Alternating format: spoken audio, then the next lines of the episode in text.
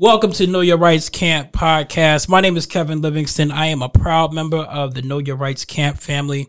I've uh, been to about five camps, dated back since 2016, and I'm a proud member of this initiative. One of the things that I really cherish is that we are able to educate our communities on the rights that they have in their communities respectively and they are treated. One of our mantras is that you have a right to live.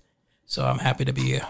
And my name is Aicha Sacko. I've been with the Know Your Rights camp since 2017. Um, I'm with the Lower East Side Girls Club. And uh, honestly, the camp has been so life changing for me. So I'm happy to be here on this podcast. And we have two special guests.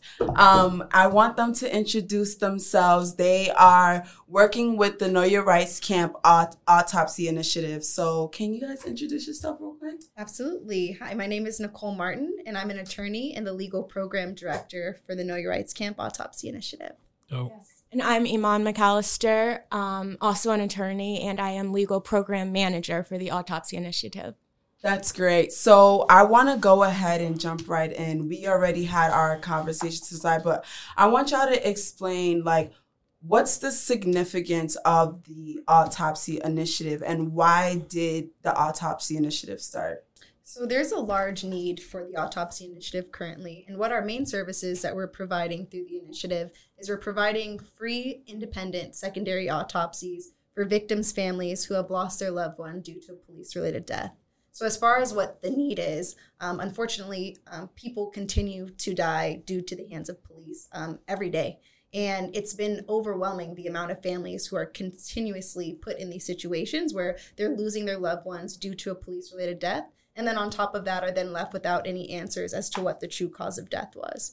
So, by performing an independent secondary autopsy, it's important because it allows objectivity and neutrality when performing the autopsy we have our own independent pathologist team. They're all board certified in forensic pathology.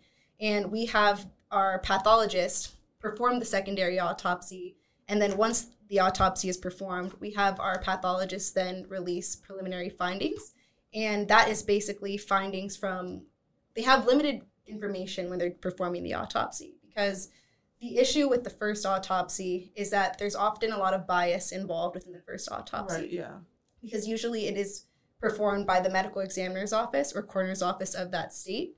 But within that first autopsy, there could be a lot of issues due to the reliability of the forensic procedures used. There could be different bias that are there, sometimes police that were involved within the case itself, which can affect what the results are and what they determine as the true cause of death. I think it's important that people understand it takes a special kind of being to really do this work and so my question to you is what drives you to spearhead such an important project for the Know Your Rights camp? Um, the families definitely that was the main vision behind the autopsy initiative was what can we do to provide immediate relief to families who have lost a loved one due to a police related death families are coming to us um, broken they're coming to uh-huh. us truly in a sense of tra- a tragedy yeah. they don't know what to do they are grieving so it's it's difficult for them to even have to go through this process knowing that they have to fight to get answers to yeah. just find out what happened to mm-hmm. their loved one and it's unfortunate how long families are left waiting without any answers um, all of the families that we've spoken with where, who have recently lost a loved one within the last month have received no answers whatsoever from the medical examiner's office, the coroner's office.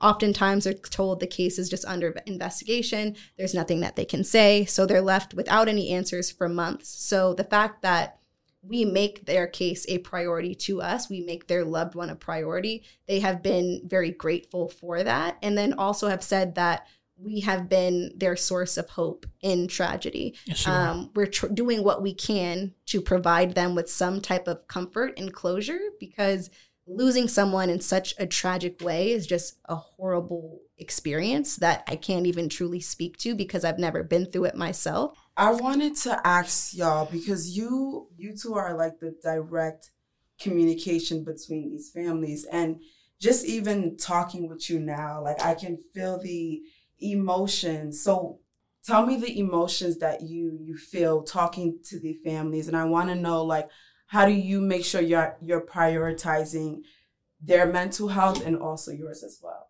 Absolutely. I think that's a really good question. And I'm still trying to find a balance because Yeah. it's been so new. I would say the first two weeks were extremely difficult um, because when I'm speaking with the families, I'm still trying to just listen to them. I Mhm. think that's a major component that the family member just wants to be heard. Exactly. So I feel when I'm speaking with the families, I do have to exhume a certain amount of strength for them. I need to be strong with for them because they need to know that once we're taking on the case, we're going to be getting things done efficiently, quickly, objectively, and getting back to them as soon as possible. So I have to make sure that I maintain that demeanor with the family that we're taking your case seriously, we're working actively on it, and we are doing so.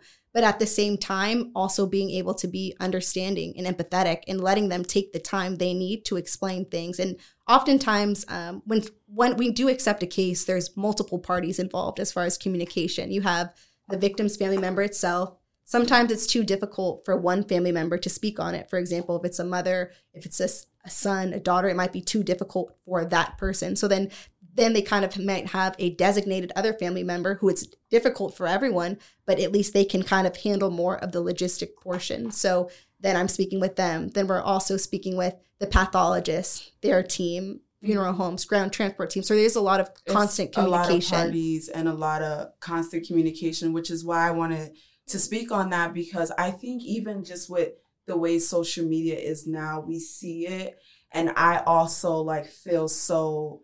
I feel down because it's almost like our our brother, our sister is also being taken away from us too. So, um, Imam, uh, Iman, I wanted to ask you, how do you also prioritize uh the families who are hurting? How do you make sure that they're being heard and also making sure that you guys are giving them the the accurate and correct information in a in a in a pasting that the the system wouldn't give us? I'll um, kind of feed off of what Nicole said about listening. I think it's just important to listen to them, to be responsive, even though there's, you know, you're here and and you provide them resources if you can, if it's beyond your resources, but just really listening to what they're telling you and doing your best to help, but even where you can't, making sure they feel heard. And I think that goes a far way for most.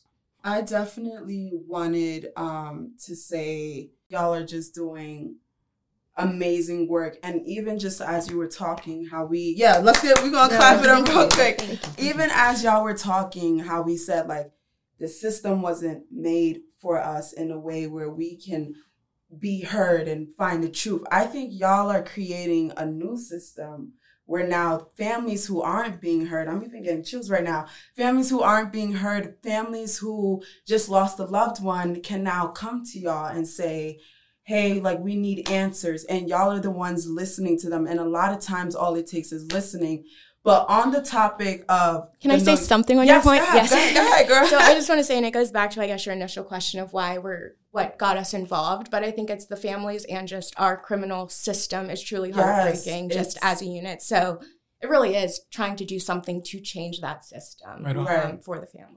Um, so in the last two years, you know, we had George Floyd death. We had so many protesting. These kids um, who are coming to uh, to speak to y'all tomorrow um, are going to. They're coming not knowing a lot. You know, they're they're still in the process of understanding. So, what are the kids going to take away from from from you two to um tomorrow when you are explaining the work that you do and also the rights that they have.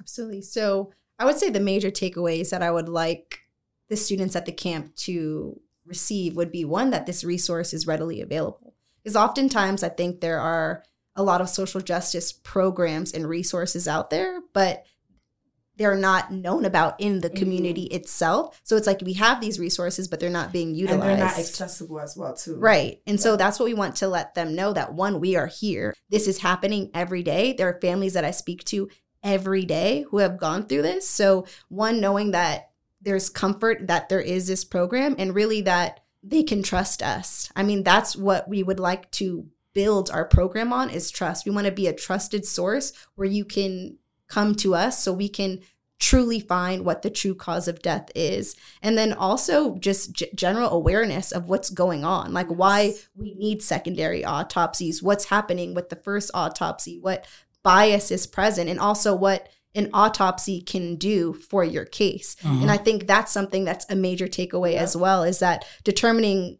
from a medical standpoint what the cause of death is will do a lot if you were to take legal action, for Right. example, because that's going to be a determining factor on if charges are brought, um, what kind of other legal courses can be taken based off of what that determination is. So not only is an autopsy needed, it's it's critical in your case to know what truly did happen. So I would say for them to be aware that our program exists and to also spread it with other people that they know. We want the community to know we're doing this for the community. So we want them to spread the word. We want them to be aware. And then we want them to also, if they have any questions, know that we are always here. If people want to just obtain additional information, Iman and I are always speaking with different people, just informing them of what we do and why we're doing it, and that we're here and ready to help.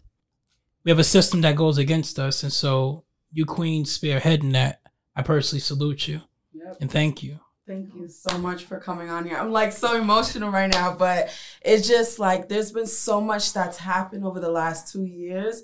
And I can't wait for the kids to come and hear y'all talk and why this is so important because the Know Your Rights camp in itself is so life changing. And because of what's happened over the past couple of years, when they hear y'all talk, it'll start to make sense to some of them and they can walk out and be the change makers. So thank you so much for coming on here and speaking to us. And thank you to all the listeners who are listening right now to the Know Your Rights Camp and watching. My name is Aicha Sacko and I know my rights. My name is Kevin Livingston, and I know my rights. I'm Nicole Martin, I'm Iman McAllister. and, we, know, our rights. This is the Know Your Rights Camp podcast. If you like what you heard, make sure you subscribe and you share.